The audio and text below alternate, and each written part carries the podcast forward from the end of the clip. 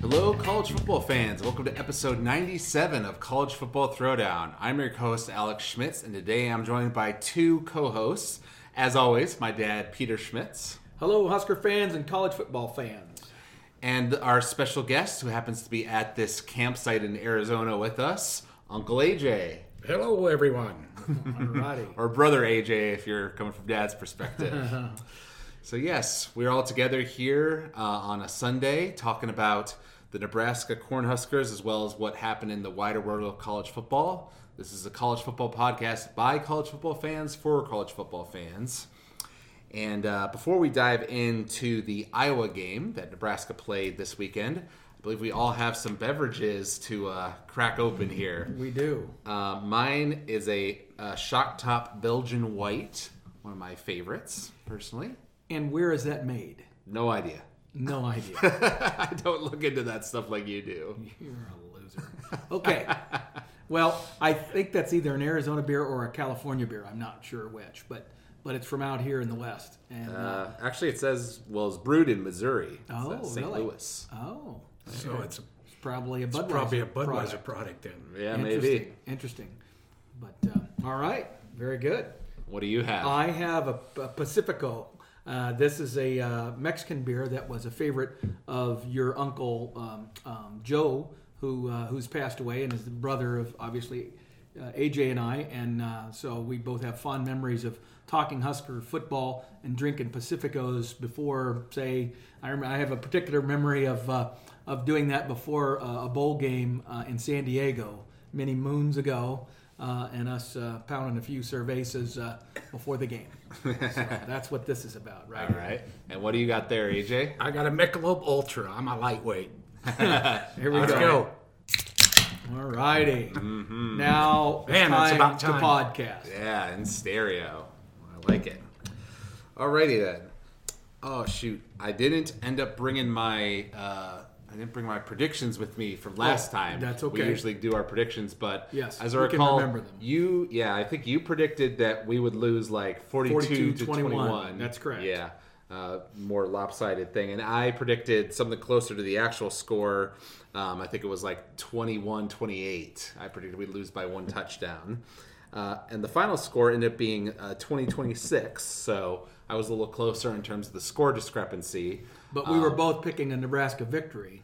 No, no, No, we were Or well, loss. Oh, excuse me, Nebraska, Nebraska loss. Yes, that's exactly, Yes. exactly right. Yes, and that's how it turned out. Uh, however, thankfully, it wasn't the blowout potential that you had uh, mentioned that we could experience on the last podcast. In fact, it was one of those situations where, frankly, uh, we were in control of the game at a certain point, you know, and could have won it. Um, when you look at the stats, we actually had a little bit more total offense 338 to 322. Um, in general, the stats are pretty even across the board. Um, with the exception of time of possession, which they were way better at 34 minutes to our 25 minutes. Um, and then, of course, the crucial turnovers, you know, that uh, and that's had an effect that's on the, the huge stat. That's Yes. the huge stat is is is those darn turnovers that killed us. Right. Well, and for those who watched the game, you may remember that Nebraska was down like 10 to nothing early, and then we clawed our way back to get it to 13 13 at halftime. Um, which, given that we hadn't played that well, but it started to get things together in the second quarter, you know, we brought Adrian Martinez in as the quarterback. Um, so things seem to be starting to click there. Uh, and then we're in a position to uh, fight back to uh, tie them up later on in the game. And then our guy, or actually, we would have took gotten the lead. lead. We would have gotten a lead if we'd gotten a touchdown. And then our guy dropped the punt right after we had three and out at him. And uh, gave them, they didn't end up scoring off of that. They got a field goal, I believe, but it was um, it was a, a definite turning point in the momentum of the game right there, and off of a stupid, very preventable mistake. Right. Exactly. Exactly. And that and that's the thing is that uh, actually the last three games against Iowa, all Iowa victories, have been games that effectively um, we had reasonable opportunities to win. They ended up being very close.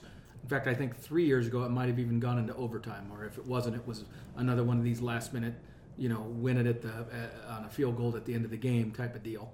Um, and I know last year was that they, they kicked a field goal with three seconds to go, and then this year, frankly, until pretty darn late in the game, we had every opportunity to win that football game. Right. Well, and even up to the very end, um, you know, you may remember that they went down, kicked a field goal, and missed, Correct. which meant they were up only six points, not nine, and there was like two minutes left on the clock.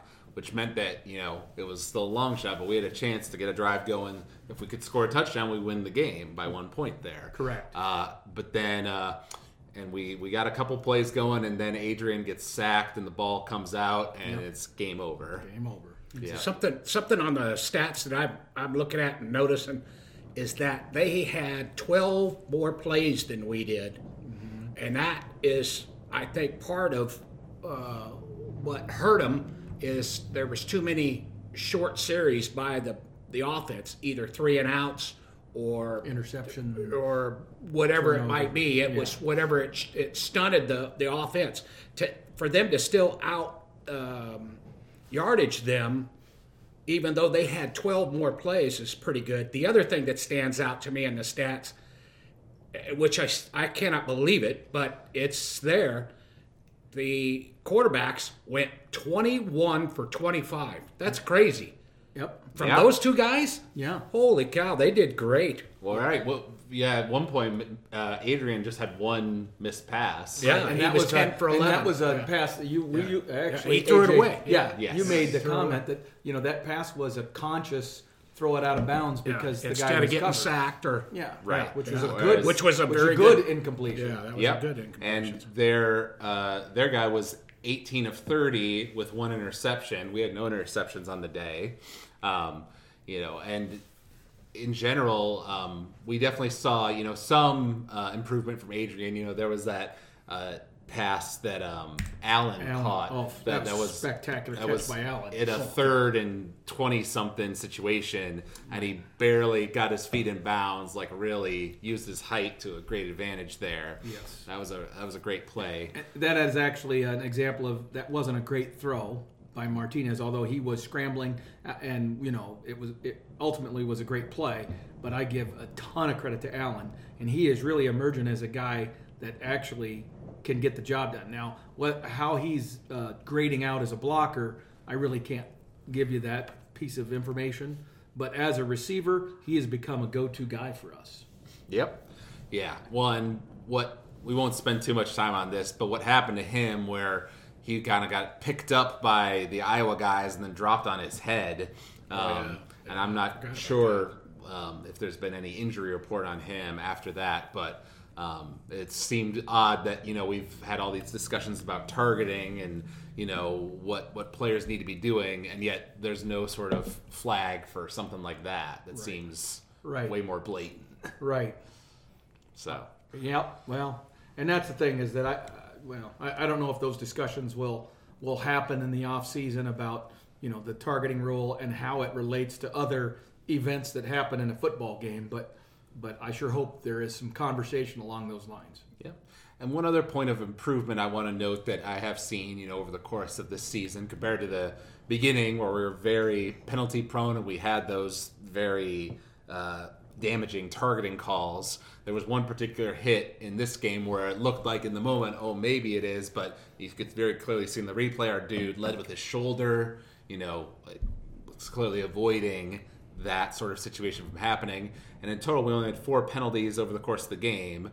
One of which was particularly significant, though, a holding call Yes. on a run, nice like 20 yard run that Adrian had that uh, would have gotten us going nicely on that drive and instead pushed us back and we had to punt it. Right. Um, but, you know, so in general, you know, the, about that. yeah, the te- but the team has you know cleaned some of that stuff up. Um, and although you know there are areas where I'm frustrated with the defense, once again I feel like this is a game where you know the defense did reasonably well, you know, holding Iowa to a lot of field goals, and the offense just kind of let them down, and, and the special teams as well. Um, really odd on kickoffs as well. Even when we were kicking with the wind, we weren't kicking into the end zone this game. Right, and I and I don't know what the strategy was on that.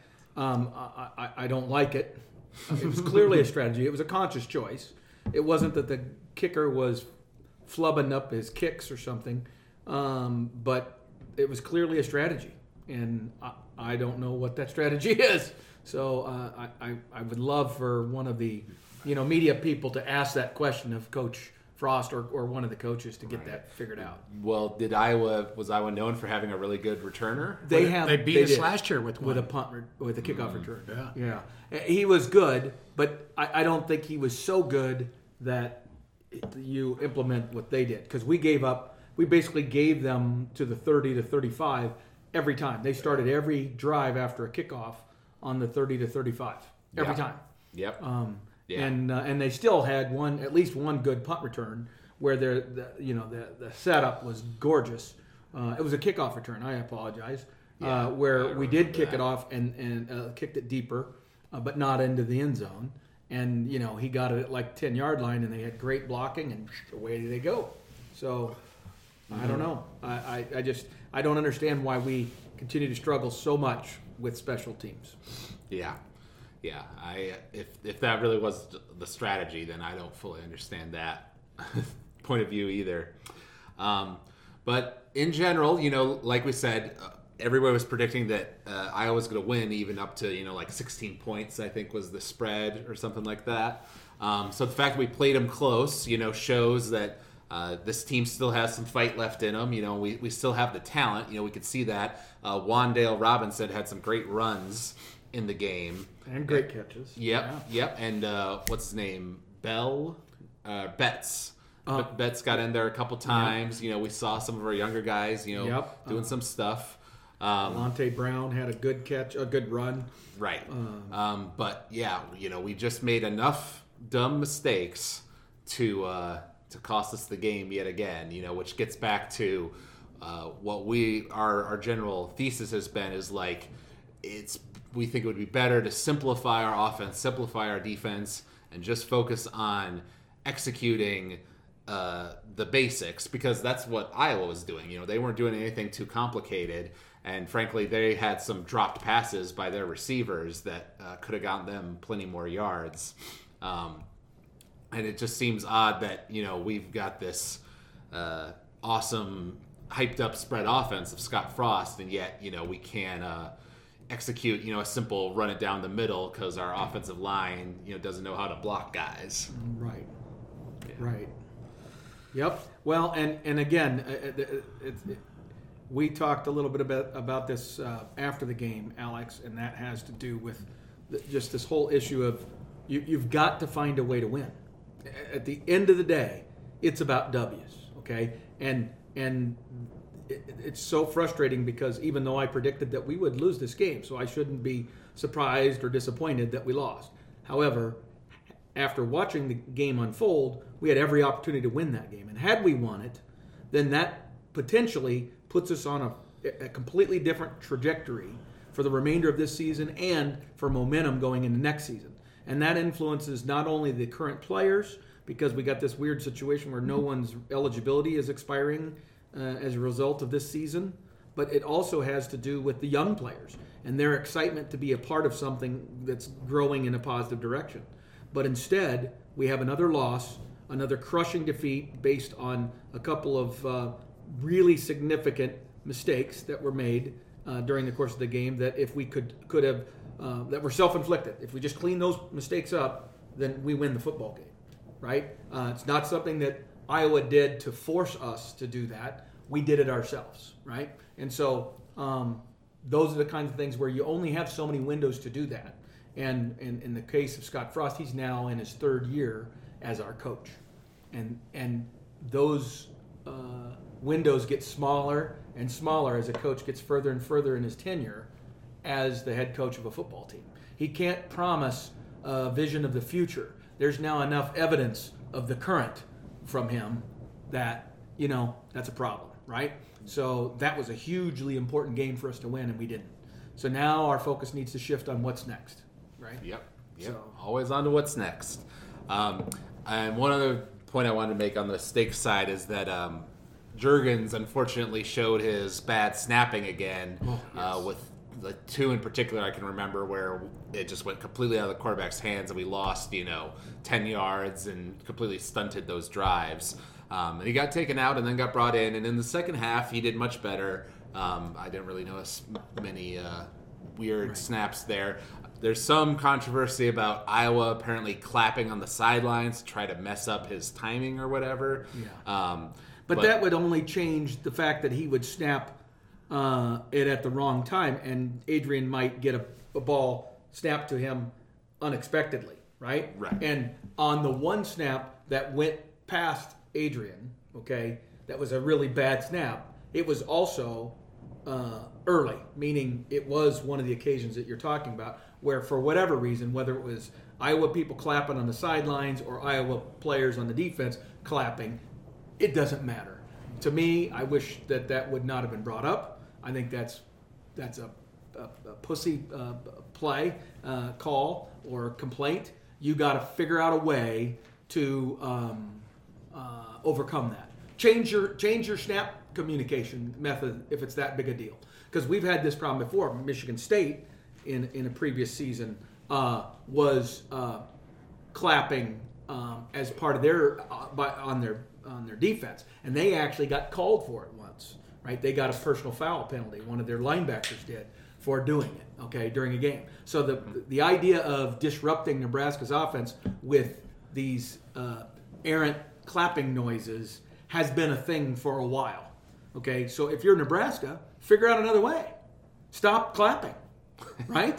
Do another, figure out another way. Either you're this year you're you're hiking with no crowd, no no noise, right? Just say hut, say hike, whatever the old-fashioned way. That's a, that's a point I was going to bring up. Yes, was it? This year, yeah. there's no need for it. Yeah. There's absolutely no yeah. need because there's nobody in in, in the, the stands. stands. right? Yeah, it's like so, so, why would you be doing that? Right, uh, right. If, if it's an issue, you know, if you really think it's an issue, then then let's correct the issue, right? So. Right. Yep, yep. Well, yep. One of the many things to add to the list on things we're trying to correct moving forward here.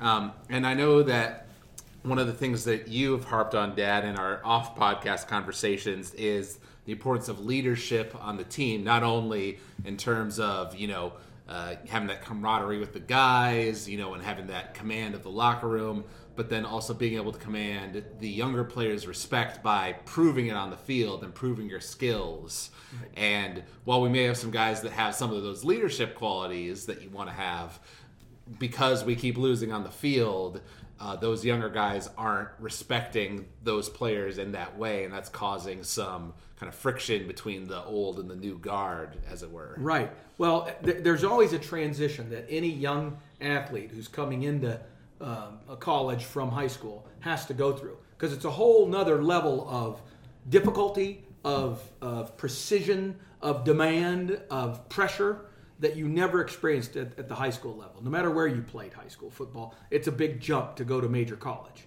And my point is, is that you need to have leaders on your team. And I think Scott has worked hard, and he's spoken very, uh, very uh, frequently on the subject of culture and trying to build that mentality. And he felt like that we had made great progress in that area. And, and I suspect we have off the field.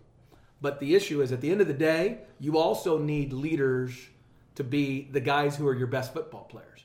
Those guys, whoever they are, who are your real talented football players, the guys that have the best chance of playing on Sunday, those guys also have to rise and be, to a degree, uh, echoing the message of the leaders if they're not the leader themselves. Okay, and we are, we don't have that right now. And what that tends to create is an environment where the young kids who are coming into the program uh, immediately start thinking about self rather than team, because they're not brought in and taught you have to wait your turn. They're not brought in and taught this is the way.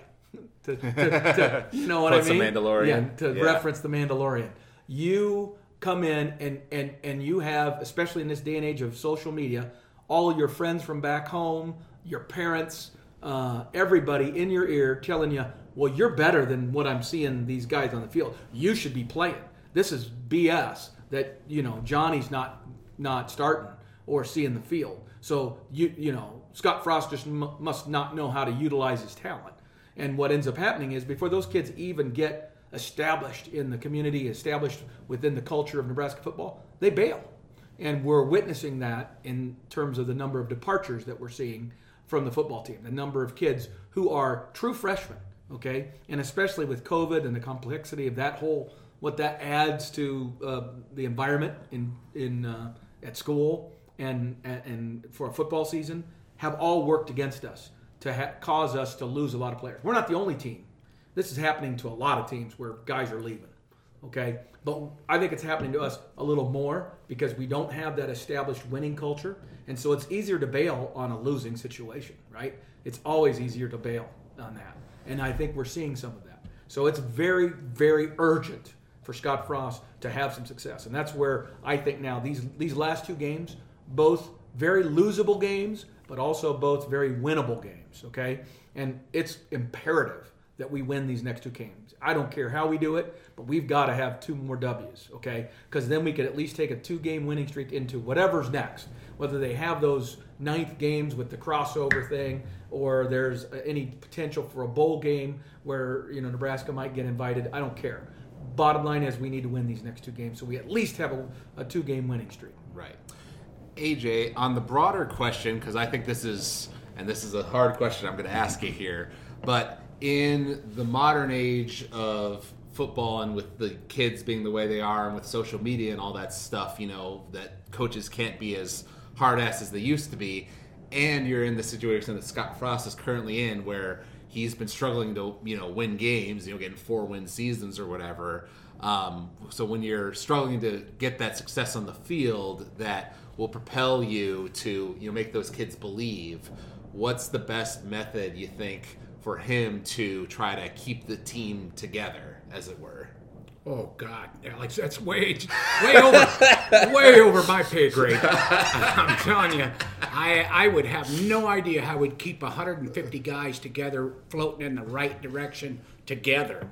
I, I just that's that's a you've got to have leadership, as Pete talked about, and and coaches talked about. Again, he's talked about that from day one. Yes. But really, overall, since he's been here, I haven't seen any real leaders uh, Emerge. maybe other than the middle linebacker last year, he he was a pretty good leader. He wasn't all that great of a player, but he was a damn good leader.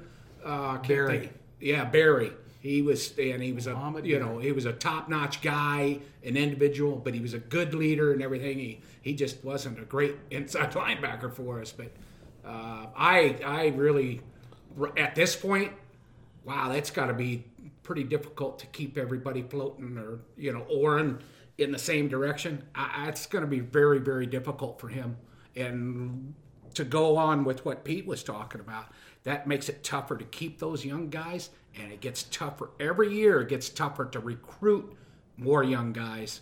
It's I think he's going to really really uh, depend on JUCO uh, in the future in order to to uh, fill in some of these gaps of these young kids leaving. Well, and and transfers. I think now he's Oh, going to yeah. have to become a leader in uh, in figuring out how to take transfers, advantage of this yeah. this free agency uh, era that we now find ourselves. That in. that might be a, the, the biggest thing. be Pete, the thing. that- well, you saw that so far. I mean that that fella that, that came over from from Rutgers, I want to believe, Yes, is, is uh, yeah, tight- he's tight he's end. a contributor, and he looks like he could be somebody for us too. Right, right. And I know that there's a couple others that have transferred here throughout this year. I think I'm Right. not 100 percent sure. Martin, but I the- think the- that's the a wide big, receiver. yeah, I think that could be a big thing with this free agency. Let's we're going to have to do that instead of relying Mm-hmm. on those freshmen coming in, and then they look at it and they say, "Oh, you're not." They're not getting enough time, mean, or they're not getting looked at. Just like the kid that just left. I mean, that's just insane for a freshman to say that he's, you know, not getting enough not playing getting time. enough playing time. It's as like, a true freshman. yeah, Uh, it's th- like on that point, you just made me think because we've talked in on past podcasts about how important it is to have a quarterback that can execute your system, and how we haven't had that for a decade plus at this point. Um, but we've seen other teams, you know, in high-profile situations, get a transfer quarterback in who only has one year of eligibility left, but in that one year they come in and do great stuff. You know, so to the point of what you were talking about before of needing to cultivate that success, you know, and show the young guys like, hey, this team can execute and we can win games. What about if we went after trying to get, you know, a one, even if it's just for a one year or two years, just getting a, a more experienced quarterback to transfer in Right. to get us jump started, essentially. you know- or, or just uh, when the opportunity is presented in front of you and you don't take advantage of it and that guy goes on to win the heisman trophy that still drives me freaking crazy i mean when the opportunities are there to grab somebody that is a very good football player you grab them right. And- LSU's QB. yeah Yeah. that's Yeah. right Yep. So, well, the, the thing with that, uh, uh, uh, I would say almost every other position, you, you you do that. You go and you you make your room better, right? Right.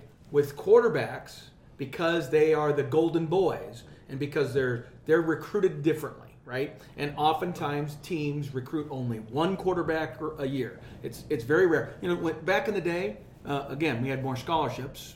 Okay, 95, even 105 scholarships. Tom Osborne might recruit three quarterbacks in a season. Okay, but over time, quarterback recruiting has evolved to where the top quarterbacks do not want to go somewhere unless they're pretty much guaranteed or promised that they're going to be the only player, uh, only quarterback recruited in that class. that class, Okay, yes. they acknowledge, okay, I'm going to have to compete against some other guys, but it's going to be one guy per class, and at the very least, there's going to be time gap in, in in eligibility between me and the guy next to me, right?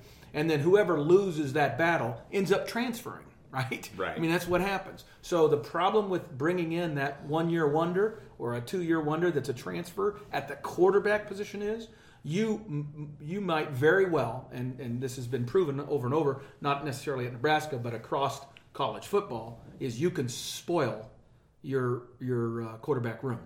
But all, I- all of a sudden, know, a bunch of guys transfer out, and and so you have to do this only when you have already, uh, in your opinion, had enough time to evaluate your guys and know that they're not going to get there, right? Like for example, and I'm going to use our our quarterback room as an example. If we're now ready to say, even though Adrian is now going to remain a junior, right? And Martinez is going to be, I mean, um, uh, Luke McCaffrey. McCaffrey is going to uh, remain a, a sophomore, um, uh, or maybe he's even a redshirt freshman. I don't even remember what Luke is. But bottom line is, if we're going to determine that, okay, Luke's not really ever going to become the quarterback we need him to be, we want him to take his athleticism and make him a wide receiver. Okay, maybe you have that conversation with him, and then that opens the door for you to go out and say, okay, Adrian, you're you're my junior, you're my guy, but you know what? You have not performed at the level that I need. I'm going to go out and see if I can make our room better, and and you do it with the risk that Adrian will bug bug out, and now. You know the guy that you've invested three years of teaching and training your system and everything. He's walking out the door because you you stepped over the top of him, right? Uh, Right. and so that's the challenge. Now you do that uh, for a linebacker position, yeah, whatever, because we're we're recruiting a bunch of those guys, right? But at quarterback, it's very different, and that's the challenge. So I'm not saying he shouldn't do it. In fact, I would say right now, I think you can objectively say Adrian's probably never going to get to where Scott had envisioned he was going to get when he when he was recruited as a freshman, and I'm pretty sure he can also say that about Luke, although he's not saying it publicly. So unless this Smothers kid, who is our true freshman, is really has really got the skills to throw the football and run the football effectively to to execute Scott's system, then getting an additional quarterback is a great idea and one that he should feel comfortable doing, knowing that he could have those two guys leave, that Luke and Adrian might both transfer out. uh, mccaffrey is a redshirt freshman He is. Thank you. Okay. All right. AJ is here with the stats here for us. Uh, so looking ahead. Oh, wait a minute. AJ, do you, you follow my what I Yeah, said? I- do you I agree, did, or, it- or, or do you think screw that? Yeah. I'm I'm 180 degrees from you. Okay. I think you need. I think they need it. to to clean house and just say, hey, you got to compete. You've been losing four wins a year for the Right. last two years, and this year they'll be damn lucky to end up with two. I know. You know that's ridiculous. It's absolutely ridiculous. Right. You bring them in, you're going to compete. You don't want to compete, don't come And here. this is a and three-year go starter. and, and rely on being able to get transfers. Right. Rely on getting a JUCO. Right. Because uh, you know, and it just doesn't make any sense that we have to coddle these young players. Right. Uh, We never used to. no, and I think that, Mm-hmm. no- and uh, it, something else that sparked while you were talking about that. What about this quarterback coach now? Yes. we, he's, this is his third year. Three years in. Three years in. Yep. And you know, the first year with Adrian, they really looked like they were going to do something, Right. and it really looked good. But why all of a sudden Adrian went to I don't know what last year? That was not good, and this year he's He's slightly better, better. He's slightly but he's still nowhere near how, how good he was. Why is it that, that he is not able to do what he was able to do before? Right. What did they do with the offense? Did they do anything No. with the offense it's- that it really- changed it for him? I, I think I, I think the offense is not as wide open as it was the first year because the defenses of the Big Ten have caught up with what Scott's doing. Exactly. I think that's part of it. But Yeah. the other part is I think Adrian's accuracy has deteriorated rather than gotten better, and that is squarely on Verduzco. That's squarely on the offensive, uh, co- the quarterback coach. Al- Alex and I uh, spoke of this the other day that um, when a new offense or defense, doesn't matter which one it is, comes into play, whether it's in the NFL or college football, it's around and it, they're really great for about three or four years. Right. And then all the offensive or defensive coordinators, depending on which one you're looking at, they figure out what that new system is. And I think that, that folks have figured out the system that Scott's got and Yep. I think that they're just they're making him look bad. Right. I mean, scoring 23 points. I mean, that's this is an offense that should be scoring 35 points a game. Absolutely. In nowadays era. Yeah, In today's least. era, when, when I mean, it's all the rules are against the defense. He should be scoring 35 points a game. Right. I can be okay with the defense giving up uh, 21 points a game or something close to that. I'm okay with that. In today's game, jeez, That would be great. crazy. Yeah, that's okay. I, I, I- although I, I hate that, it's part of today's game. Right. But the offense has got to be able to score 35 points if you're going to be that wide open. Yep. And to be honest with you, they got they got some pretty doggone good athletes on They that do. offensive side of the ball. They do, and that has been the focus of our recruiting. Uh, has been on the offensive side. We got a lot of the pieces for the puzzle. The problem is they continue to make mistakes. It's the turnovers. It's the it's the three and outs that because now we all the team has to do is get us off schedule, keep us from being able to get into rhythm, and we're completely inept. Different team. Yeah. Yeah. Yeah, You know. and to your point, uh, Adrian showed some improvements in this game compared to when we did. had last seen him. You know, in terms of his throwing accuracy, and, Right. you know, he has a couple making. nice runs where he scrambled and things like that. Yep. But then there were also times where we saw like he was taking way too, long, to make throws, or would just miss somebody who was open out to the right, or Right. you know, whatever. Oh, I mean, one, one play, he, he was back there for like six seconds. Oh, yeah. And your internal clock has got to tell you, uh, you know, after about four, at, at, at the count of four seconds back there, you need to be you need to be making a decision and going, whatever it is. You either need to be throwing the ball out of bounds and just live live to play another day, or tucking it and running it, or whatever. Because if you wait those extra two seconds like he did, guess what happens? Even though you're an athlete and you're quick, now you've let the other team's players converge on you to the point where, because they know you got to make that decision too. So they're already coming back towards you. And so what happens? You don't even get out of the pocket and you get tackled for loss. When if you had made that decision just a second and a half earlier, now you're out in open space and you're making a 15 yard scramble and you make a guy miss and now it's 30 yards, right? And he's got the athleticism to do that shit but he's not making that decision. So what is what in the coaching and in his preparation for the games? What is going on that makes him think it's the right decision for him to wait that extra second and see if he can see somebody come open, especially given how much difficulty our wide receivers are having getting open under any circumstances because we got a bunch of slow guys uh, at wide receiver right now. Our speed is not consistently on the field. I took exception to that. We've got some pretty damn fast guys. Oh, we you do? can't tell me that that Antonio Brown, I think his name is, not Antonio Brown. no. Antonio No, it's not Antonio. It's uh, Alante. uh, Alante Alante Brown. Brown. Yep. and Betts. Yeah, they've got Oh, serious phenomenal. speed. Oh, They've but got but my point is, they're not the starters. Yeah. They're they're getting a like Alante had. Uh, uh, he ran one time for 18 yards. Uh, his receiving, uh, um, you know, um, what's his name? Betts one for 15 yards. But we have Levi Falck as a starter. You know, um, and uh, and uh, Cade Warner is a starter. Well, but I mean- Cade Warner normally can catch the doggone Yeah, ball, except and for he- the one that was right in his hands for a touchdown and he missed. Yeah. So the one time, the the biggest catch that Cade Warner had this entire season, Yeah. and it and it was a beautiful throw. Well, it was. went right through his hands. Yeah. Okay, But- well, no, it wasn't a beautiful throw. It I know the too one you're talking about. It was a damn wounded duck. Well, it was no. a wounded duck. You go back and look at that. Well, it was those a are easier hugely to catch, frankly. No, no, he had to try to. he- he- those kind of guys can catch the ball with their hands. I know. and they're used to a spiral where they catch it with their hands. Yeah. he had to put his arms up because the thing's coming at him like a wounded duck. Yeah, I, no, I know the exact true. play you're No, talking yeah, about. I, he was, was in the back end of the end zone. He was wide, Wide open. open. But and he, he he tried to catch it with his arms because that thing's coming in like Yeah. it was crazy how bad that was. I remember that Yeah. because we Alex and I talked about But- that the other day. But that's the reason we have him out there. He's our sure-handed guy. Right. We're giving up the speed and the athleticism in exchange for the guy that doesn't make mental mistakes, that understands and is a good leader. You know, he's a he's one of our captains. And when we needed him to step up and make a play that a captain needs to make, he failed.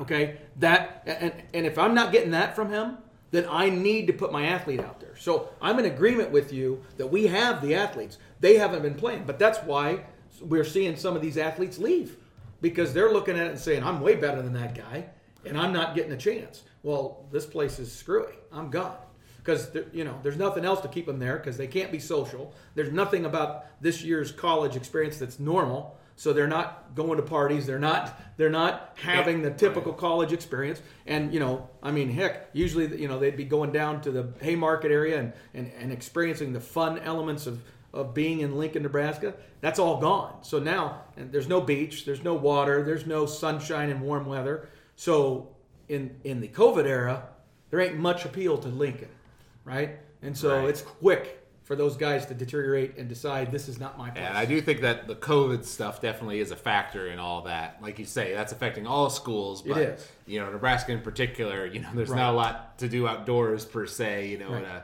Now- safe way or whatever. If you're a fisherman and a hunter, and that's about it. Well, right. And Most how of those many of kids those from Miami- yeah, most of the kids from Miami and California are not no, Not that. fishermen or hunters. that's correct. All right. Okay. So looking ahead to next week, Yes. we're playing against Purdue, who played this past weekend against Rutgers and lost 37-30. Interestingly, looking back at their schedule, um, their first two games were against Iowa and Illinois, and they beat both of them. Who those teams both beat us. Um, but then they've lost their last three games in a row now, so they're on a bit of a you know downward streak here. Um, but they've all been close. They've all been with a, a touchdown or less in terms of points, both their wins and their losses. Um, so I feel like they're a team that we have the talent to beat, and that I think we should beat. You know, if we execute what we need to do. Um, but I also think they'll hang in there with us. Like you know, and if we if we uh, drop a punt in the fourth quarter like we did against Iowa, they'll capitalize on that. Absolutely true. Yeah, they have some great wide receivers. Uh, Rondale Moore is an even better version of our Wan'Dale Robinson. Okay, and uh, um, and they're actually close friends and, and and competitors. Grew up competing against each other, and that is going to be an issue uh, because Rondale is going to be ready to explode in this game. He is going to be on fire. Okay, their white their their quarterback is also uh, a guy who's got some salty experience to him. You know, it's not his first rodeo. Plummer's been there a while, and uh, and so I, I worry about what their offense is going to be able to do because I have great respect for Purdue's coach. He's a good coach. Um, and we are playing them there, okay. But I, I will say this: I would agree with you that we are capable of winning and beating this team because I don't think their defense is as good as it's been. I think we should be able. I mean, Rutgers put 37 points up against them, and frankly, we watched parts of that game, Alex. They were moving that ball very effectively against Purdue's defense, and Purdue's defense occasionally could rise up and make a, a stop or make a big play, but but they were getting beat at the line of scrimmage on most downs by Rutgers offense. Right. So Right. I, that gives me optimism. Yep. Yep. All right. So looking ahead to that game, we'll give our predictions now, as we usually do. Um, I'm going to go ahead and uh, be optimistic here and say that Nebraska, like we say, finds a way. It can be ugly. I don't care, but they find a way to win that game, and we can hopefully capitalize on that against Minnesota and uh, end off our season strongly. Um, so I'll go ahead and predict, let's say 31 Nebraska and 24 Purdue. Let's go with that as my score. Wow. Okay. Um, that's a good score. Um, um, I'm going to say that we are going to need to score more points. I'm going to also be optimistic, go with the assumption that we're going to take another step in a positive direction, that Martinez is going to be our starter, but that, that we're going to see uh, McCaffrey. McCaffrey play a few series and maybe even get back to having them both on the field at the same time, like we saw for a few series in the uh, uh, uh, uh, Ohio game. State game. Ohio Um, State. Okay. But I'm going to say that uh, we're going to need to score 40 points or thereabouts. So I'm going to say 42 to 35 Nebraska. Okay. What do you think, AJ? I'm going to say 38 to 27 Purdue. All right. You, you, we've got the naysayer here. Yeah. well, he's probably. I like that score too. I like that score a lot, actually. Although, yeah. Yep. Well, no, that They makes uh, sense. look at. Uh, I just noticed that uh, they come out with the the uh, what the The line, the line, and it's uh, Purdue by one, which is a pick 'em, yeah, basically. yeah, basically, yeah. Anything less than three is a pick 'em. Well, it's a so- two and four team against the one, Two and and four. four team. Two, two and uh, two and three Two and three. That's right. Two versus and three, one and four. Yeah. But you, I'm looking at the compare. You know how they put up the comparison stats. Yeah, oh God, I'm, it's I'm not looking pretty. at that, and there's an awful lot of black on the Purdue side, on both the offensive and defensive side. That's true. There we go. Okay, special teams. A lot of the black is on Oh, the I Purdue know. side. And they do. They have great special teams. They've got great athletes for punt returners and stuff like that. Um, they have great speed. Um, they're just a good football team. But I think their defensive and offensive lines might be an area where we, if we can neutralize their offensive line, and I think that our defense will be able to stop their running game. Their running back is a fullback. Right. Okay, so we tend to do better with guys who are uh, uh, bulky but not fast. What really has hurt us, i.e., the Illinois game, was the speed of their running backs. Right, the speed w- was more of a detriment to us than the physical part because we seem to hold up well physically.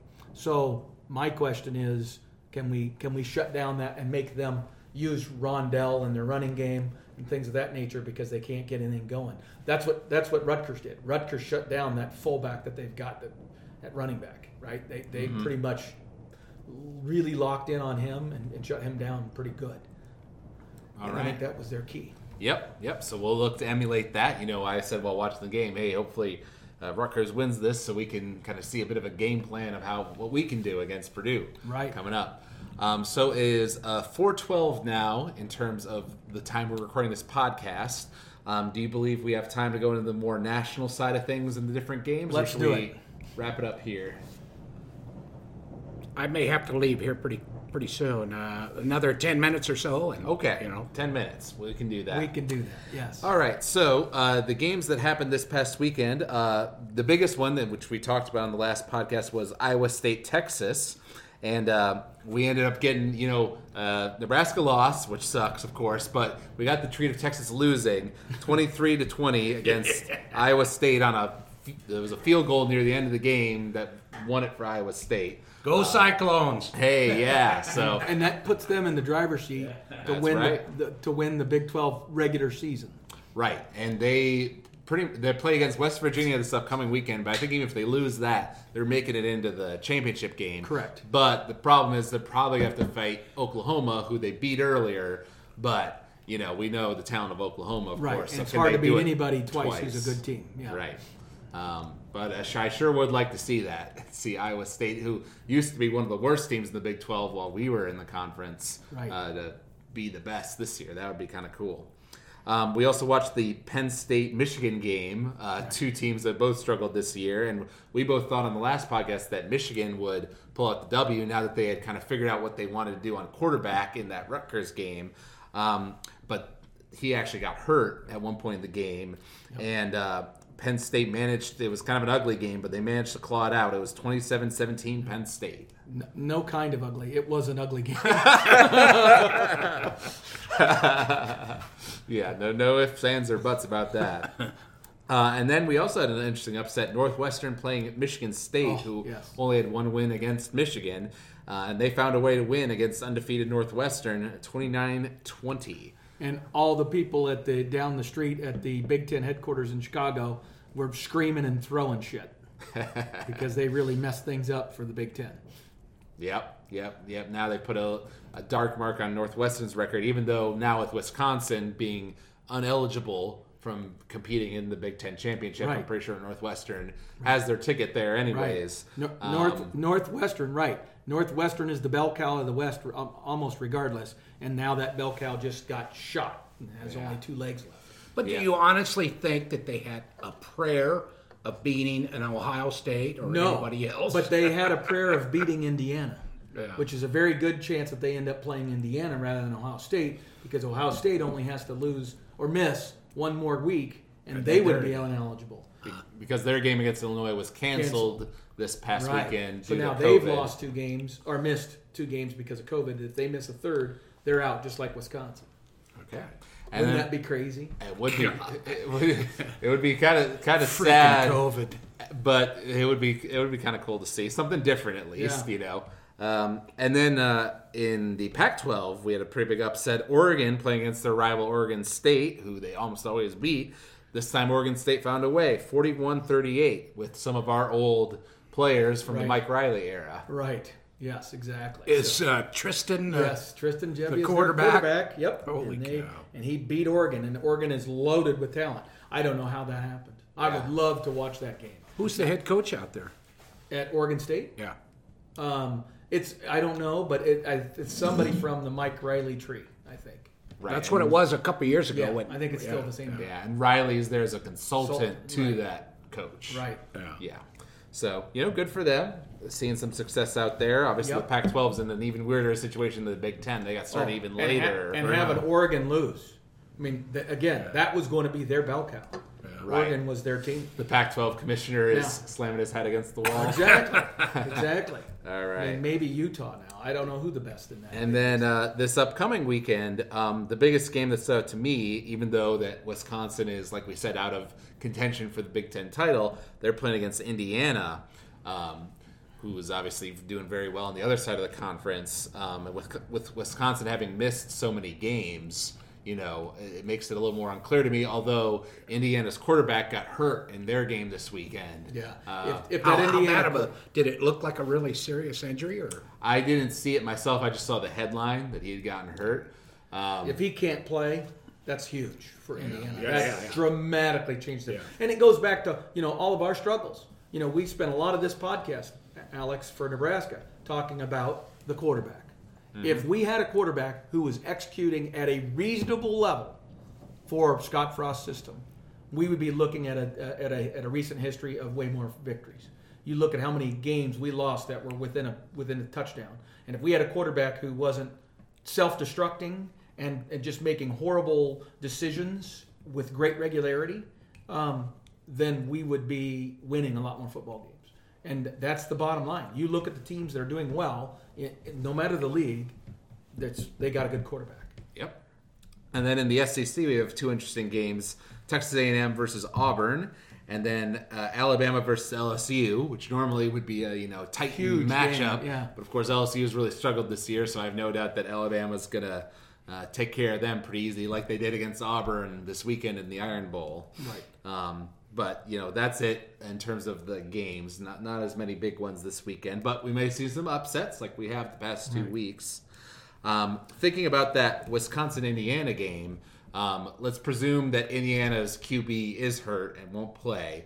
What do you think on the score for that game? Oh man, if, if that Indiana uh, quarterback isn't there, I think Wisconsin wins that game uh, pretty comfortably. I'm going to say by 14 points. So let's go um, 35-21.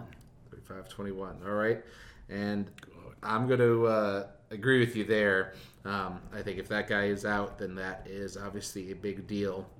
Um, I'll go a little bit higher scoring, actually. Let's say uh, 38 to um, 24. Let's go with that. Okay. What do you think, AJ? I'll go with. It depends that when Wisconsin was down this last two weeks, were they completely shut down? I mean, like they they talked like they weren't even practicing. Well, that that was the previously. This time they they didn't play this week because Right. of Minnesota, not because of them. Okay, so they were so, practicing. So they were practicing. So so Wisconsin was able to practice. But they're Okay. coming off of a loss against Right. Northwestern, was it? yes. Right. what, what did you pick? 28 21? Uh, 38 24. Uh, 28 21. 28 21. And Wisconsin. Victor? Wisconsin, yeah. All right. If they're practicing, shoot, I, I think that you know, and that kid is out. That's that was the qualifier. Yep. Right. If that quarterback for Indiana is out, if- if he- he's- he's, absolutely a difference maker. If he's in, then yeah, it's a much Yeah. closer game, I think. All right. Well, thank you all for uh, joining me this episode. Thank you, AJ, for being our special guest. Thank you for having me. Yeah.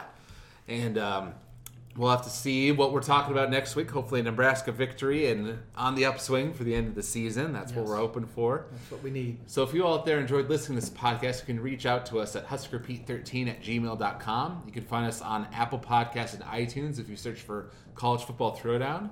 Please leave us a review or a rating. Let us know what you think of the podcast.